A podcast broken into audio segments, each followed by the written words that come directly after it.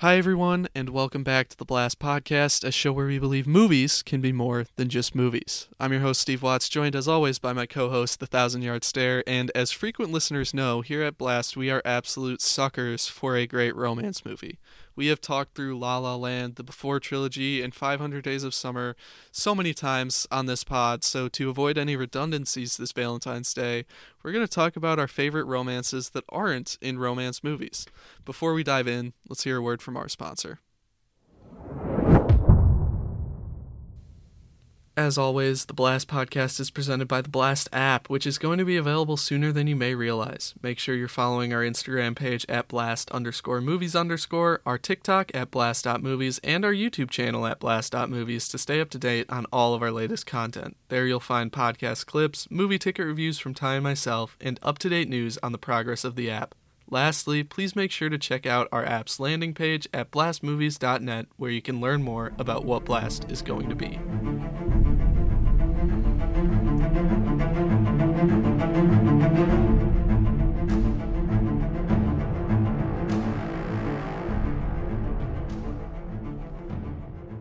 All right, Ty, before I ask you what you've watched this week, I went on Flixster earlier today, and Madame Web has opened up to critics with a 16% Rotten Tomatoes score.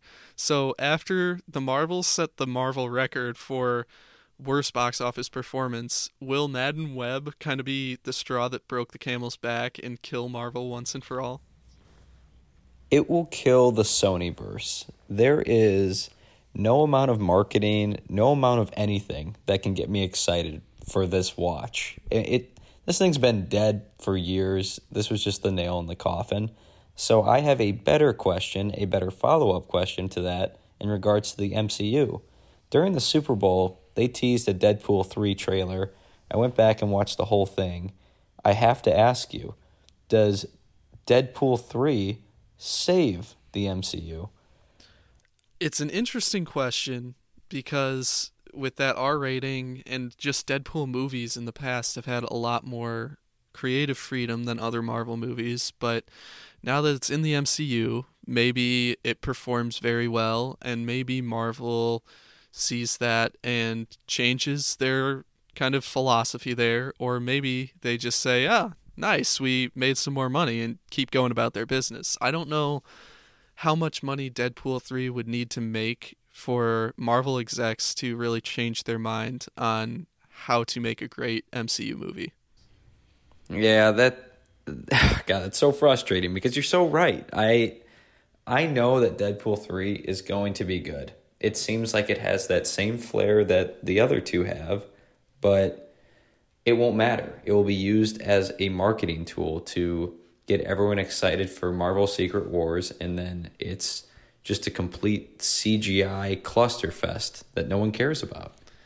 It's very frustrating, um, and that's coming from a non Marvel fan. I think it's sad to watch people kind of get stuck in their mindset and not realize that they need to change uh, to to make more successes. So, with that said, what have you watched this week, Ty? I'm excited to to hear what you've been up to.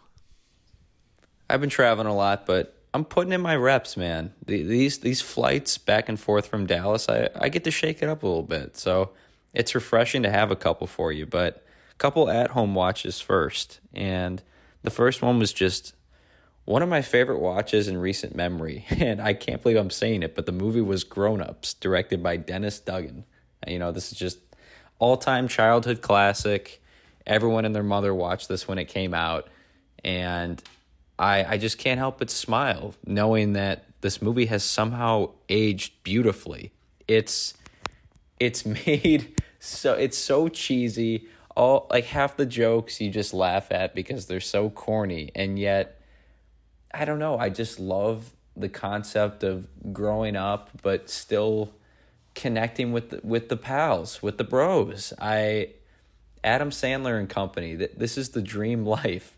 You know, sharing a lake house, sharing memories, sharing laughs. It, I don't know. Every time I watch this movie, it puts a smile on my face, and it was special this time, especially because I I got to watch with all my college buddies, and we don't get to see each other a lot anymore. So reuniting and then watching that movie where bunch of pals reunite for the first time in a long time, it was it was special. I this is absolutely a blast movie, and it became a blast movie as I got older. I'll give it a B plus because it is a little corny, but it's always a good time watching this movie. I have a confession to make. Oh, don't tell me, dude. Really? Yeah. Um, my you said everyone and their mother has watched this movie. My mother and I have not, and I actually went to see it for the first time about a year ago, I think. And because I didn't really have any nostalgia, I'm not a Sandler guy. I turned it off halfway through. It was a pretty painful watch for me. You're like the first guy I know that doesn't rock with Adam Sandler. Like me and my like school friends, we put on Hubie Halloween when it came out and locked in for two hours and laughed our asses off. That's we don't disgusting. care what the project is. oh my god, man. I I really just he's never been big for me. Um my parents didn't really show me his movies growing up besides was is bedtime stories an Adam Sandler one? I have no I if it is, I haven't seen it. That's the only one I can think of that I saw as a kid and really loved. So You don't even rock with Happy Gilmore? I think it's good, but again, it just doesn't have that same sort of nostalgia for me. Um, although, while we're on the topic, rest in peace, Carl Weathers, uh, great acting Ugh. talent, gone. That like actually crushed me when I found that out. Rocky 3, talk about blast movies, has been one of the most inspirational movies of my entire life, and it's because of Apollo Creed. I still watch the same training montage scene. I say I watch the same Instagram reels of Apollo yelling at Rocky to fire him up, and it fires me up in turn. It, I, I know it sounds corny, but like going to the gym, creating discipline, just wanting more out of myself. It it really a lot of it did stem from Apollo Creed.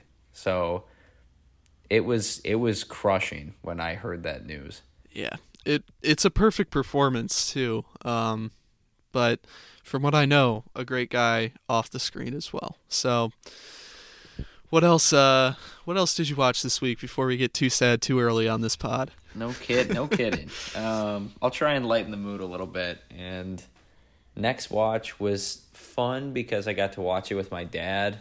Um, our our uncle or my uncle, his brother, recommended it. Thought it was a good movie.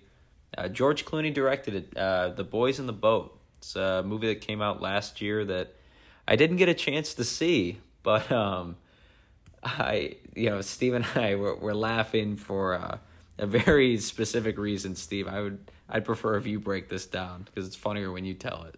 The first time I saw this trailer, I could have sworn that Kevin Costner was either the executive producer or the director or the star of the movie or something. And I could not believe I looked at the the crew on this before he got on the pod and his name was nowhere on there. I kept on looking and looking and I was like, how is this movie not a Kevin Costner movie? I can't explain how, but this that take is somehow racially motivated. I can't figure it out. I can't figure it out. Like some kind of stigma against Costner. but totally, man, and it has that Costner feel to it. It's this run of the mill sports story, limited character work, limited script, storytelling. Just I don't know. Joel Edgerton comes out of the woodwork and, and kind of mails it in. He's just fine. But there's some great rowing scenes. Outside of that, not a whole lot going on here. I I had a good time. It was it was like a fastball, vanilla ice cream. This really isn't a blast movie, nothing special, but a fine watch. If you go into it expecting nothing, you're gonna have a good time. I'll give it like a C minus. All right. I can get behind that grade, I think. Yeah, it it it's about right. It's it's a good sports movie, just not great, and it's not elevated beyond that. So, kind of a kind of a not a letdown, but just a meh from George Clooney. But pivoting pivoting from that, one of my like recent favorite watches, I keep revisiting Mission Impossible 3. J.J. Abrams kind of cooked with this one. It just people weren't ready for it. This is the how do I put this? The the template of what's to come for Mission Impossible, why it's so successful today, and I think that's why I keep coming back to it. There's an awesome opening scene with Ethan Hunt and Philip Seymour Hoffman going at it. I this is just ah, how do I how do I break this down properly? There isn't this isn't the best Mission Impossible, but it's the best Ethan Hunt. It it completely pivots from him just being some espionage superstar like Bond or Wick and they treat him as this everyday family man, kind of like a Jack Bauer, if you will, just an average Joe that is secretly just kicking ass for the IMF. And I love that they made Ethan Hunt a person.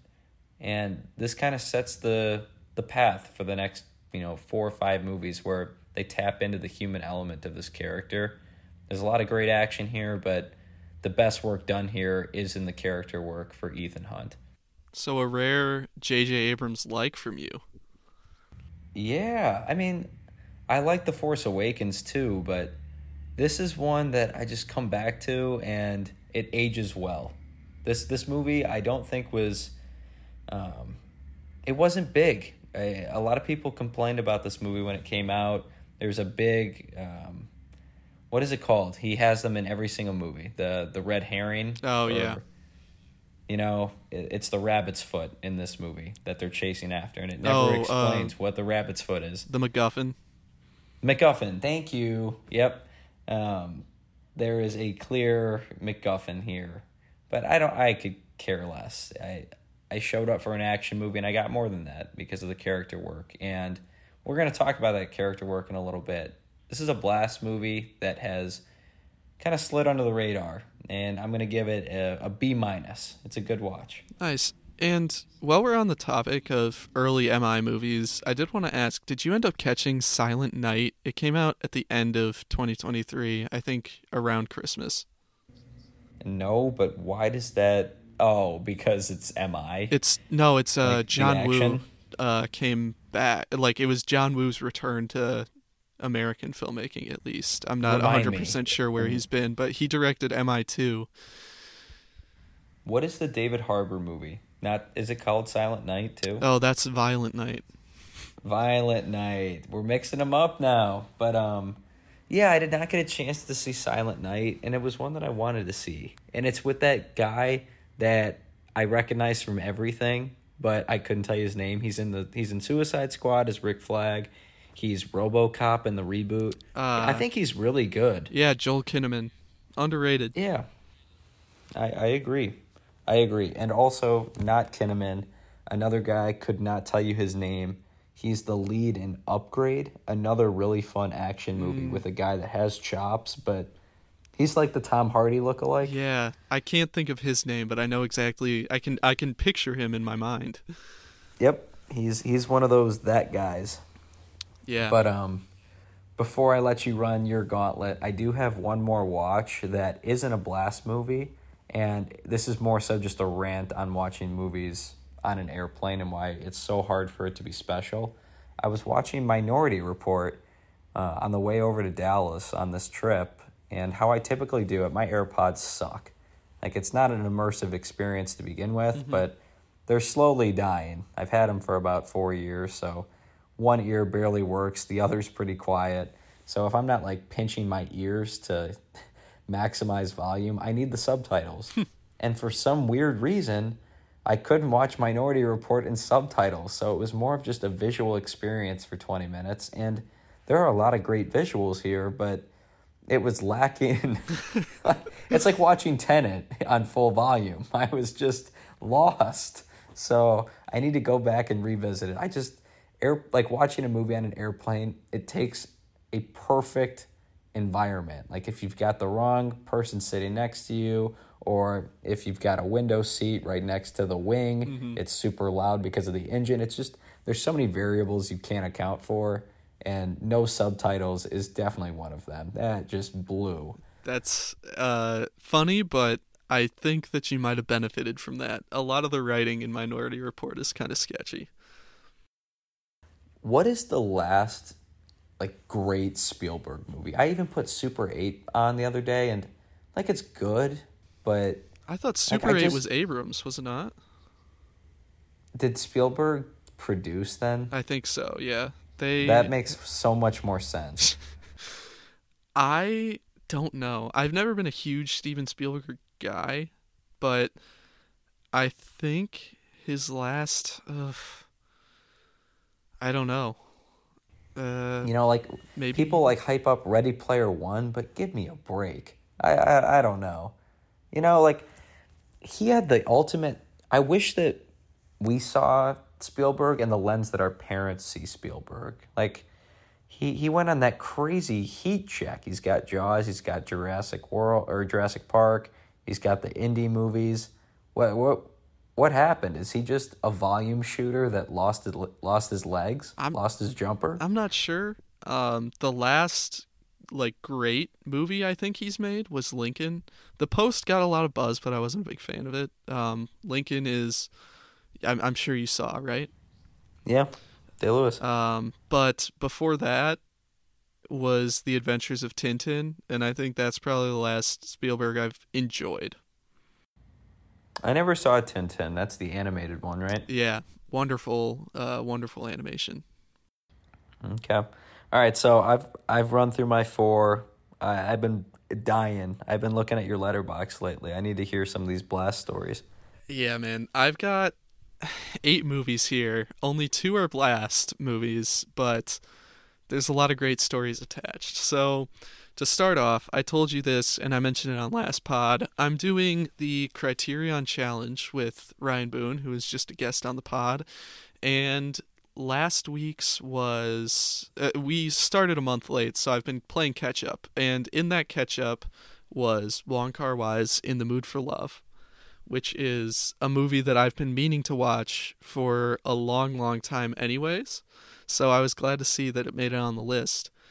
This is absolutely a blast movie. And it's funny because when I first watched it, I actually kind of hated it. And I was like, you know, Wong Wai is really good at subtlety, but it, it was missing something. I felt like it was too subtle. Um, like the biggest event in probably the first hour and 10 minutes of that movie is one of the characters making sesame syrup for another character when he's sick.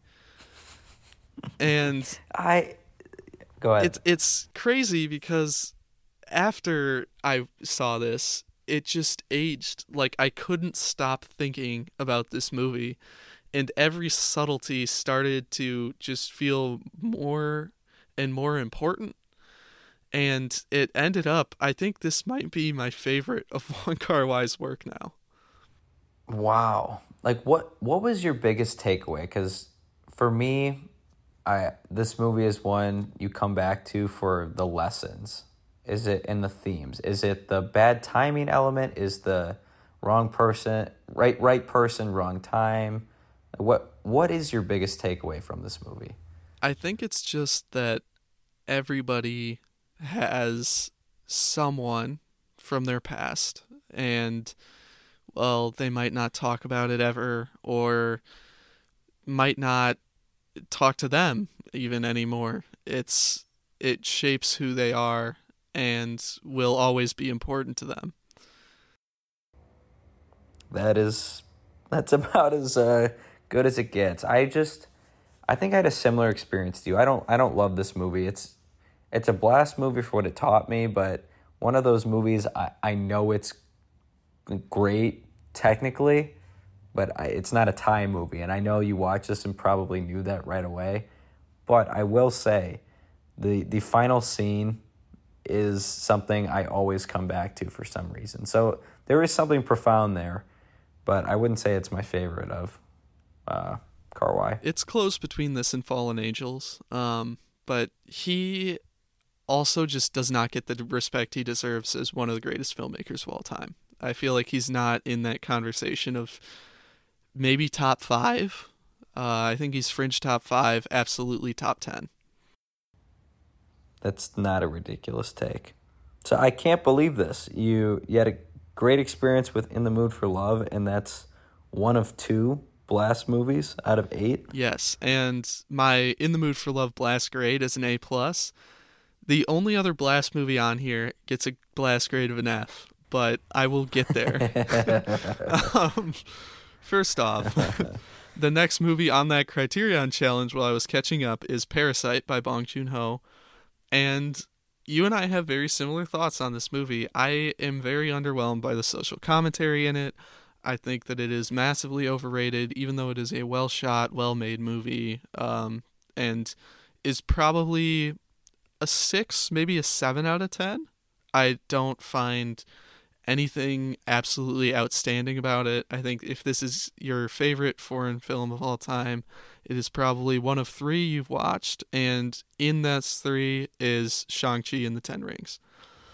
I was just gonna say, like, Parasite is your favorite foreign movie if it's the only foreign movie you've ever seen. exactly. um, give me a break. You know, we could go on a tangent about just people need to watch movies with subtitles. They're pretty good, yeah. and they're a lot better than Parasite. Agreed. Um, after that, next movie on the challenge was Being John Malkovich by Spike Jonze. Is it Jones or Johnsy? I go back and forth. I always thought it was Jones, okay. but I, I could. You know what's funny? I have. Ne- I don't think I've ever seen a Spike Jonze movie. I only know him from that one scene in Wolf of Wall Street. I was like, oh, that's Spike Jonze apparently. Have you seen? Never seen. I don't, uh, what's it called? Um, her. No. Oh wow. Yeah, that's no. shocking. Um, I think he's a great director. I think that this is Charlie Kaufman's worst movie, though. This is my least favorite Kaufman. Um, and oh, no. for that reason, it's not a blast movie. I don't really find any lessons in this. And I think that's where it goes wrong for me. I feel like in Kaufman's other work, he really has some profound things to say. And there are a couple of interesting ideas, but I don't think he explores them to their fullest extent, which, I mean, it makes sense for his first, like, big feature film.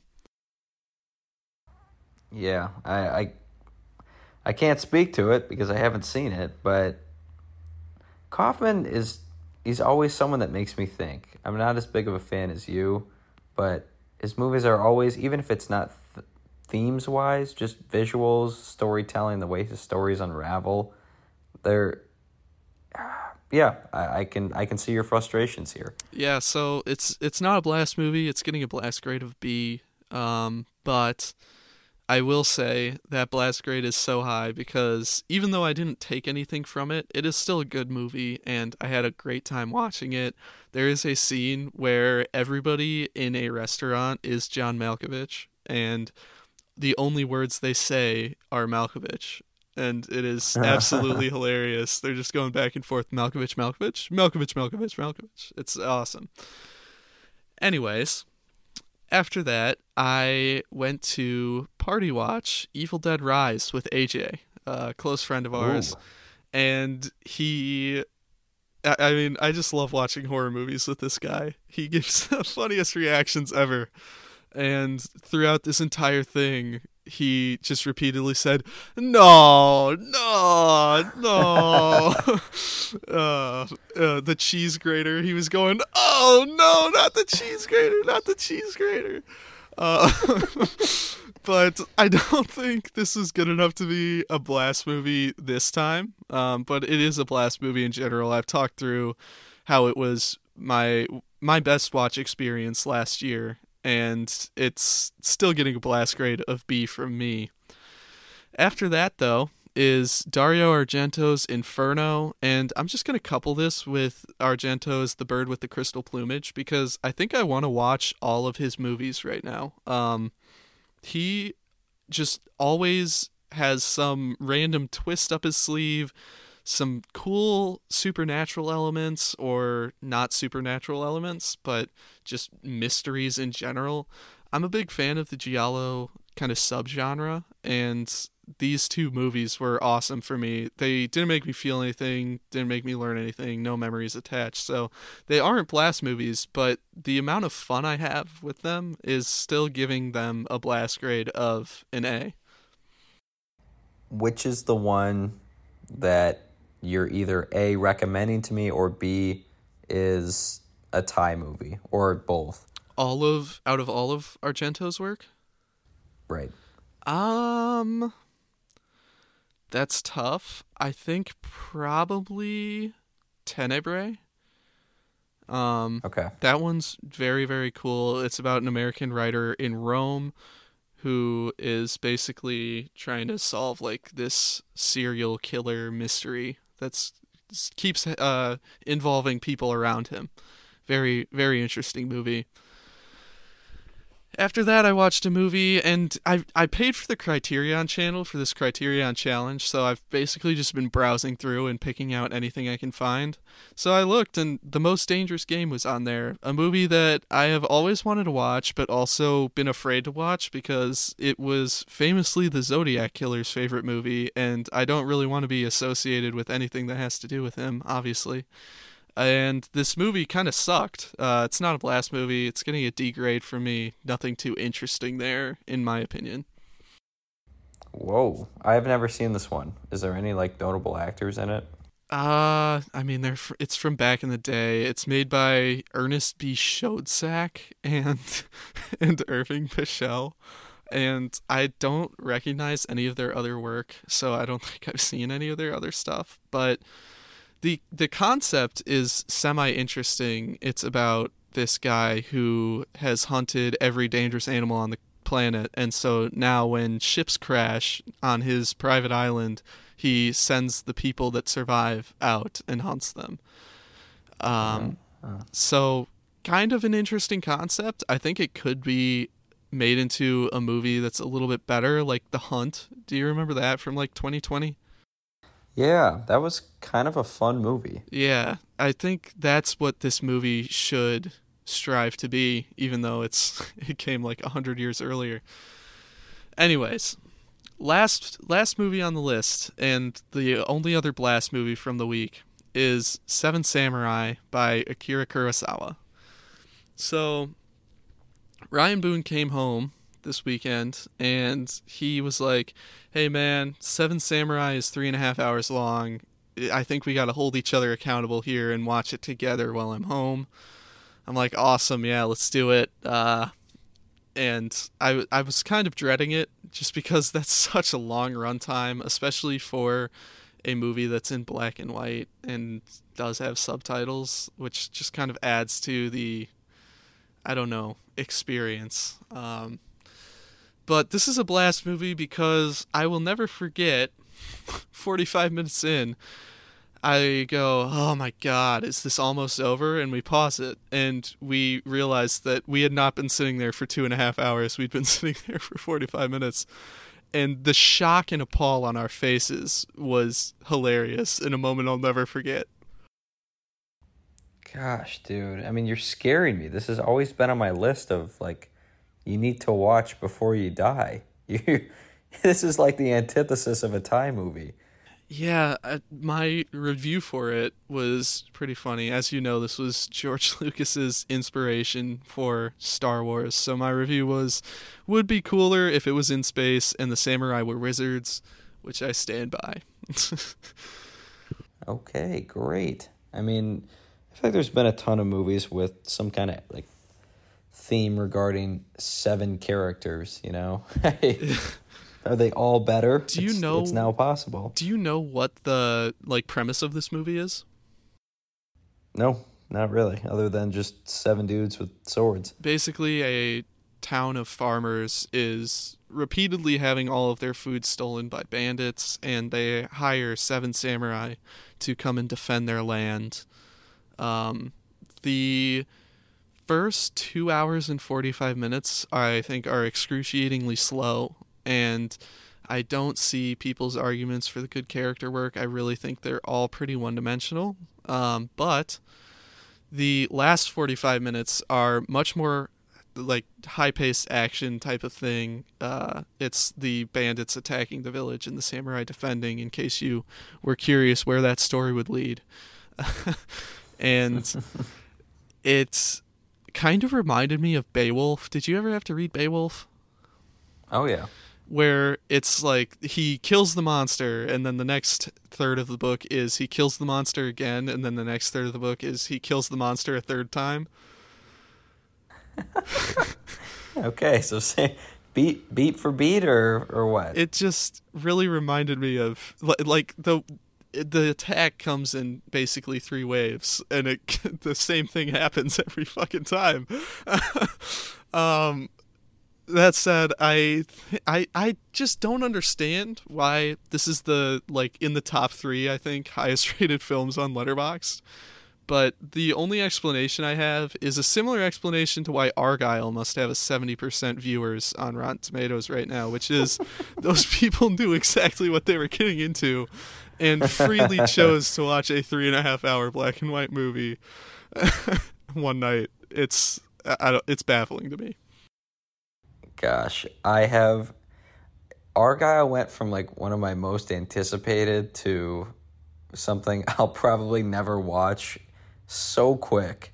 I it was like first trailer like oh sweet Henry Cavill's a spy, and then every trailer after that, every review, every every everything. It's like, like Voyage right. of the Last Demeter. Oof, gosh, don't remind me of that movie. Argylle's like the perfect Steven Ty go to the theaters, spend a lot of money and watch a movie kind of movie. just ter- just terrible. It is just miserable the entire time.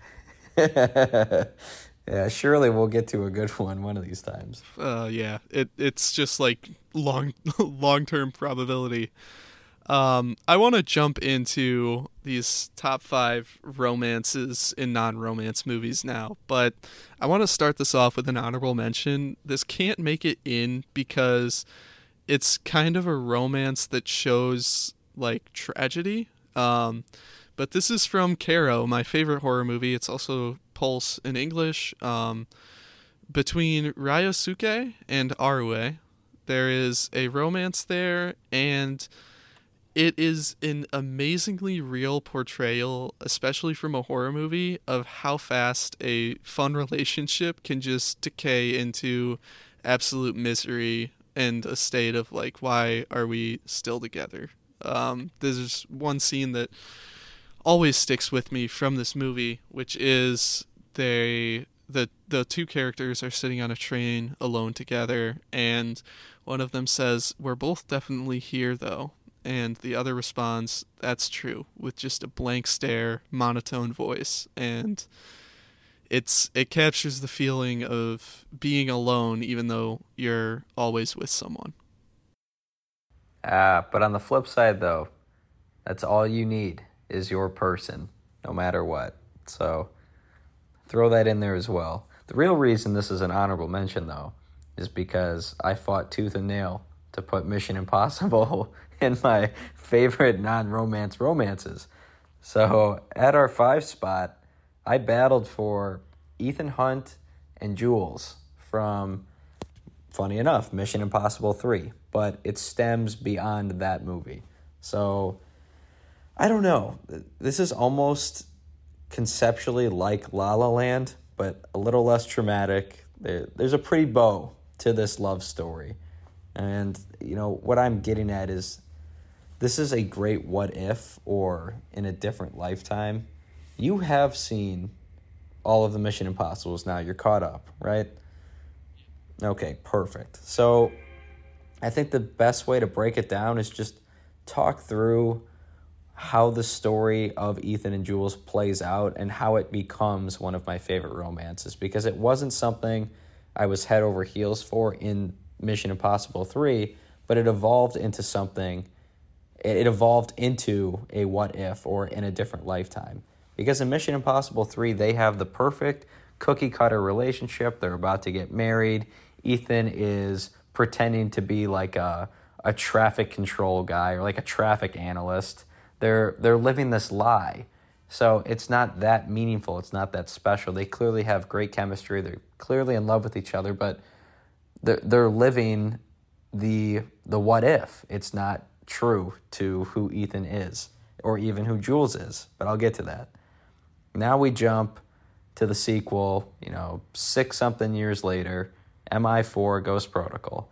And we barely get any Jules. We get her at the very end of the movie. It turns out she didn't die off screen. Ethan's been protecting her. They're not together. He gives her one look from across a cafe and just checking in to remind her that he's always got her back and he's always going to be there for her if she needs it. But that's it. Just a little subtlety, just a reminder, but more of just a kind of just a dick kick. You know like what it's ah oh, man, kind of reminiscent of. When uh, in in the mood for love, the girl comes back and leaves a lipstick stained cigarette at the guy's apartment. Yeah, yeah, yeah. this is yes, perfect. Um, but um, in MI6, I think this is where it became something special for me. We haven't seen Jules again for two movies, almost three, if you really don't count Ghost Protocol. And they finally reunite. Ethan's moved on. He's full fledged in the IMF world again. He's got a new love interest in Rebecca Ferguson's character, Ilsa. He's made that pivot. And right when he's about to save the world for the sixth time, he bumps into Jules and has to not only save the world, but save his, his ex partner, his, his ex wife. And they have this really awesome moment where after Ethan saved the world, Jules comes to check on him and he's just apologizing for everything, you know, putting her in harm's way, that it didn't work out between them. And she just says something that always just crushes me. Look at my life, everything that everything great that's happened to me, it happened because of you. And he still just double down. It's like, I'm so sorry. I, I put you in harm's way. And Jules says to him, Nothing happened here today because you were here, and I sleep soundly at night knowing you always will be. I don't know why that line always crushes me, but just the fact that they aren't together, but still have this happy ending like, hey, I love you, I'm proud of you. Let's just keep doing our own things because we're both happy. I feel like everyone's got everyone's got their Jules, everyone's got their Ethan, and that's why this always pops up on my list it's that's a great line. Um, but I am sorry, I gotta crush you again here real quick. For the entire time you were talking until you mentioned her, I thought you were talking about Rebecca Hall's character. Rebecca Ferguson. Rebecca you're, Ferguson, yeah. You're sounding like producer Jack. Sorry. Um, no, man. So that's why I love the character of Jules is because Elsa and Rebecca Ferguson's character becomes the focal point.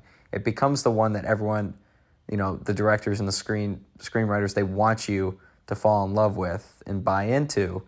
And that's why that just gut punch when Jules comes back in 6 and you think that there's going to be something there and nothing happens. It's just this more sign of respect and sign of love. It's special like the best romances are the ones that don't unfold or that don't get the happy ending. Yes, there's like a satisfying conclusion in this this movie, but it's not the happy ending. And I think that's why I always come back to it. I like that take actually a lot more than I would have liked Ethan and Rebecca Ferguson. Um, I now let let's move to something uh, a little more not ridiculous. I love your your number four pick. Yeah, so this is Good Will Hunting. Um, Will and Skylar are one of my favorite romances ever in any movie, regardless of romance or not. I will always remember the first time I watched this, just thinking like, "Damn, where's my Skylar? Where's my Minnie Driver?"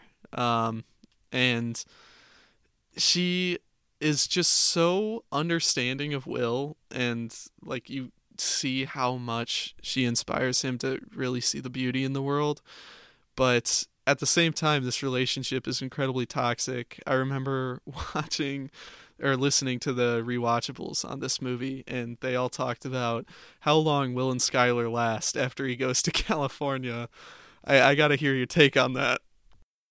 Um, it's not long, but I I've always interpreted that in a different light. That it's not because they were toxic, it's because Will did fuck it up. That by ending it, by crushing Skylar in that moment because he was afraid to be vulnerable, it will forever tarnish that special relationship they had. Like there will always be that broken glass that can't fully be repaired.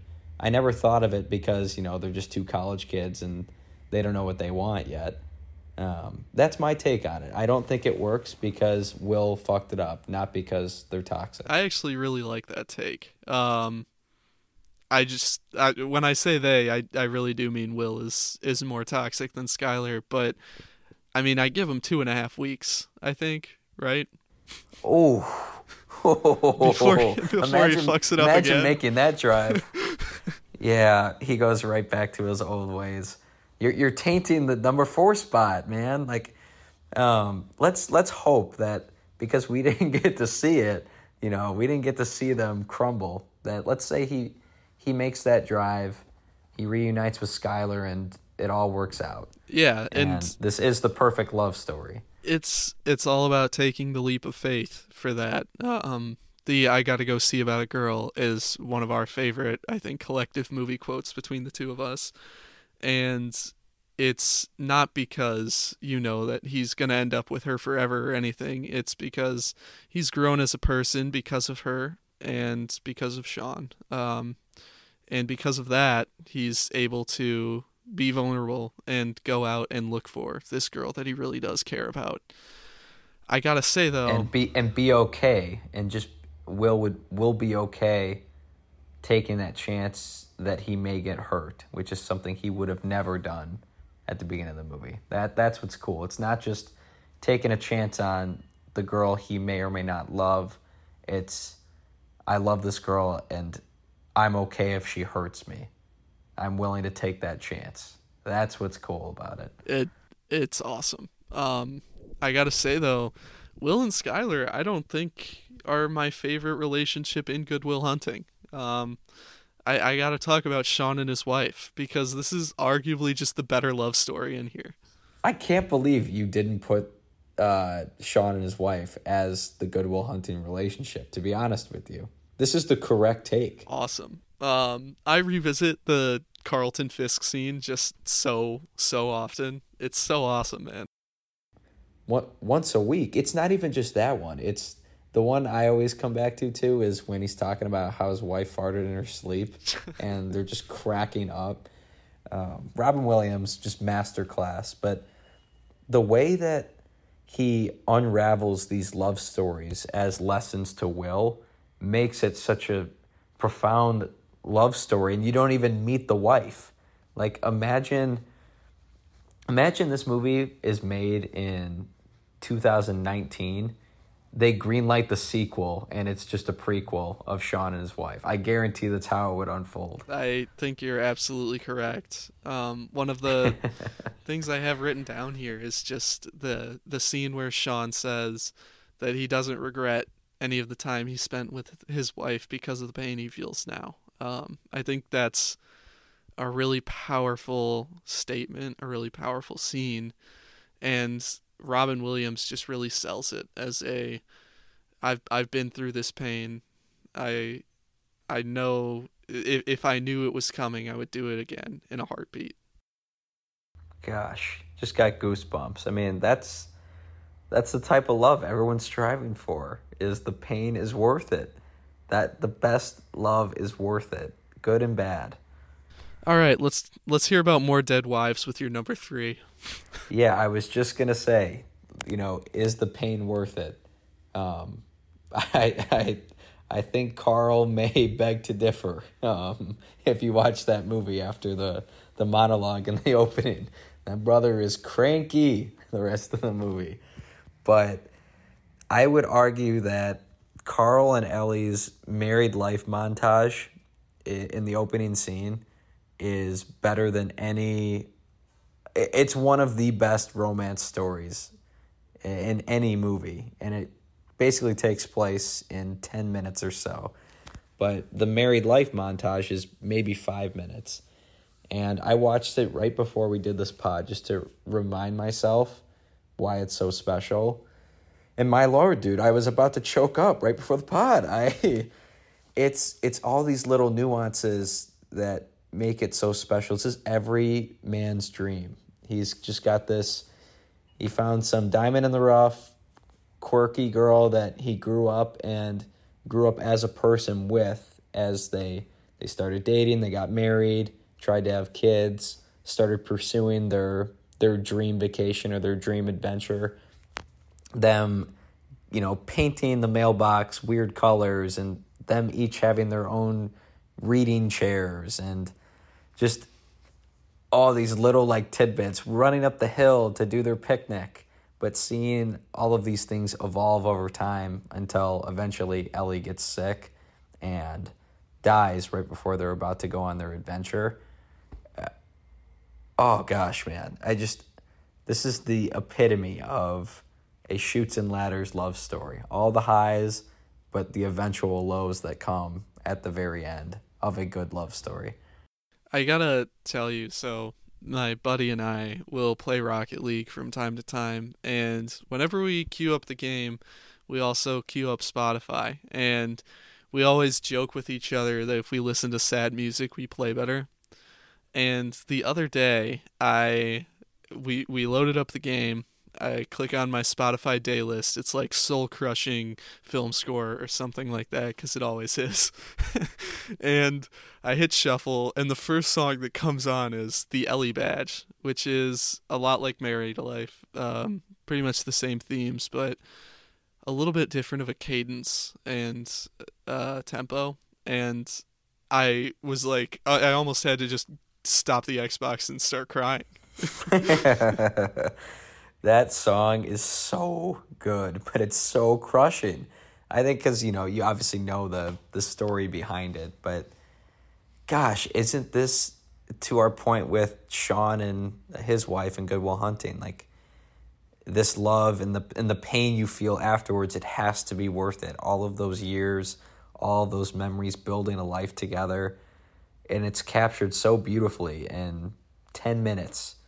Um, it's just so profound for a a kids movie. Yeah, this this truly is just if Robin Williams was the main character of Good Will Hunting, in my opinion. A hundred percent. Gosh, that. Well, hey, I got my sequel.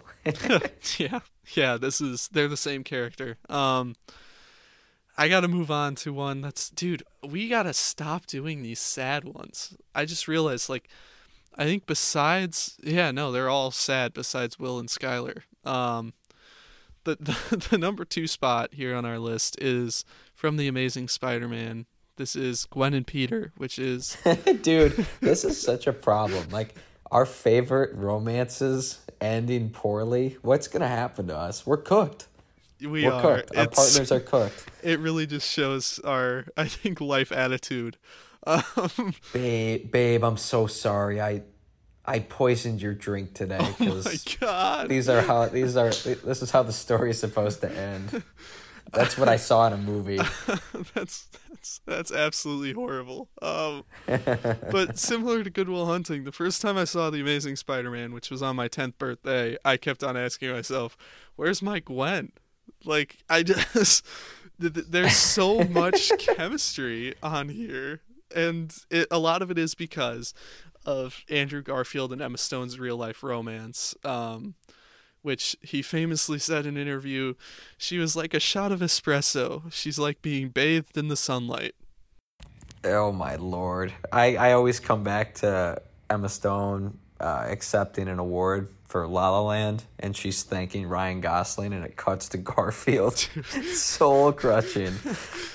Absolutely horrifying. Um, this like legitimately like made me not believe in soulmates anymore. Um. I love this though because it shows the relationship of two people who know that they're the right they're right for each other, but it's not the right time. They're they're not really even in the right life. Um, Peter just keeps going back, and it's it, there's that scene at the end of the first movie that I always come back to too, where he's late for class and the teacher says, "Don't make promises you can't keep," because he says he won't um he won't be late anymore. And then he comes up and whispers to Gwen, "But those are the best kind." Ugh, Pete. Gosh, you know what? That I love Garfield as Spidey, but he he broke some rules here. I mean, the rooftop scene is just awesome between the two of them, where he reveals he's Spider Man. But you're not supposed to do that, Pete. That's against the rules. You got to keep that a secret. When he uh, then... when when they throw the football at them uh, when they're in the stands, and then he like dents the, the field goal post. That's crazy. He he hucks it a hundred yards and destroys the field goal post. Uh, I would oh, love to see bad. like a a chronicle type movie. Is that the Dane DeHaan one? Uh, yeah. Where, oh, yeah. Where the guys like get superpowers and then they just become athletes and they're just like, "Sorry, Mahomes, step aside, buddy." um, I think I think that's actually a great concept. like Dash running track in at the end of The Incredibles. Um, anyways, and like not be not being humble, breaking every every world record. Yeah, yeah. Um, don't get sidetracked though. This is awesome because it is it just shows the unstoppable attraction that you can feel to someone. Um there's my favorite scene, eh, my second favorite scene in this entire duology is the You're My Path scene when Gwen tells the taxi driver, "Stop the car." because uh, she sees "I love you" written in spider webs across the bridge, and he he takes her up and he says, "I'll I'll go to England. Like if it's England, if it's anywhere, I, we're not on different paths. You're my path." And that is like just the last, the worst last words ever. Oh gosh, soul crushing. I am like under the same like breath of like these two are destined to be together and they're on each other's paths despite everything, all of their actions, all of their non actions. Something that, you know, may be more relatable after they break up, after Pete breaks up with Gwen and they they meet up in the park and they're talking um, about like you know setting some ground rules if they're going to be friends and he he doesn't want Gwen doing that smile or that that weird laugh. It's such a cute um, scene. Um, oh, it's so good, and just the chemistry is just firing. But you've you've been there with with your partner or with someone that you're not with that you've got some weird situationship going on with, where you've got a you've got this weird tension. You know it's there. You're not quite doing anything about it, but you just you can't help it. You can't help each other. You, you're everyone's been there. Everyone's had their Gwen. Everyone's had their Peter. That's why this one's just awesome. Yeah. And it sucks that it has such a tragic ending. I have I have sat awake at three in the morning just looping um, the rest of my life the song that plays when Gwen falls to her death over and over again, just like sobbing. Um, it is that is an amazing piece of music by Hans Zimmer, by the way. Uh, and I do think that that death scene deserved one one thing. I, I think it's very well shot, beautifully done, and shows how much he he needs to save her and he just can't. Um, but the thing I think it's missing is when they zoom in on his eye I've seen edits where they flash through the entire relationship in his eye when he's oh. flying down there to try and save her. And if that was oh in the movie, God. I think I would just throw up and die. oh my god, that's terrible. I gotta send you that edit if you haven't seen it because it has left like a lasting impact on me. Ah, our favorite romances soul crushing. All right, should we get to the last soul crushing romance? Let's just keep bunkering down. It only gets worse. Okay, so at our number one spot is not a movie, but a limited series that Ty and I talk about all the time, and that is Midnight Mass between Riley and Erin. Um, I I want to start this out before we talk about the inevitable canoe scene. this is like just the truest depiction of love in maybe any movie ever and it comes in a show about vampires taking over like a small island. Of course. Leave it to flanagan to just cook up some great character work some great some great love stories. But i, I want to talk about two conversations that riley and Erin have with each other before we talk about the canoe scene. And the first of those is they ask each other, What do you think happens when we die? And there is a long poetic response that only Mike Flanagan could write because he is a little pretentious sometimes. And the the lesson of that has never been really a these are how these two people feel about the world or anything. It's always been a this is these are two people who feel like they can just open up to each other and talk about anything with each other. Um, and these just seemingly random conversations that you always end up having with your partners at some point in your life feel like they mean just everything when you're having them because it's it's showing vulnerability and that scene has always stuck with me. I don't know if if you feel the same way. Yeah, it's a it's in tandem with just their relationship as a whole conceptually. You know, the first time we see them, you know, pair up so Riley has just come back to town. Um, we we found out at the beginning of the show that he killed someone in a drunk driving accident. Um, he meets back up with Erin, um, and she is pregnant, obviously with someone else's baby. There's there's clearly a past between these two, but they're still buddy buddy, and they have an open dialogue and pass no judgment on each other throughout their entire relationship and their entire time in this series. And it's so special to just have a friend, to have someone that you have no fear of of that judgment. You can say anything you want, you can you can feel any way you want and, and have someone to lean on. Yeah, I, I it's you I couldn't put it better uh, myself. The second scene I want to talk about actually plays off of that kind of theme, and that is something we don't talk about in tandem with the canoe scene enough Riley's dream. And at the start of the show, Riley tells Erin that he has this recurring dream where he's sitting out on the water and he's in a canoe all by himself and he can't move and he thinks it means that he's never going to get out of this place that that he's in. But eventually, of course, before tragedy strikes, he says, I had that dream again. This time, you were there. And you see the, the visions of the dream when, when he ha- talks about them. And the, the when he's all alone, it's it's very solemn, very lonesome. And when she's there, it's like the happiest the happiest tone in the world. It's absurd. Yeah, he's got it's it's not just his person, but just a vessel for trust.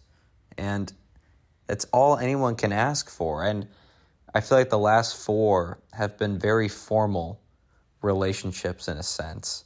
And with Erin and Riley, it it does feel a little different. Obviously, these two are are in love with each other or love each other in some form, but this there's this nuance to it where it, it, the informality of the relationship is what makes it the best romance is is the not the what ifs the the the what is. And the relationship is a it has a different dynamic than what you would typically see. Right. That's what makes it special. They never have that what are we? conversation or anything. It's just when they're when Riley comes back, these two are together.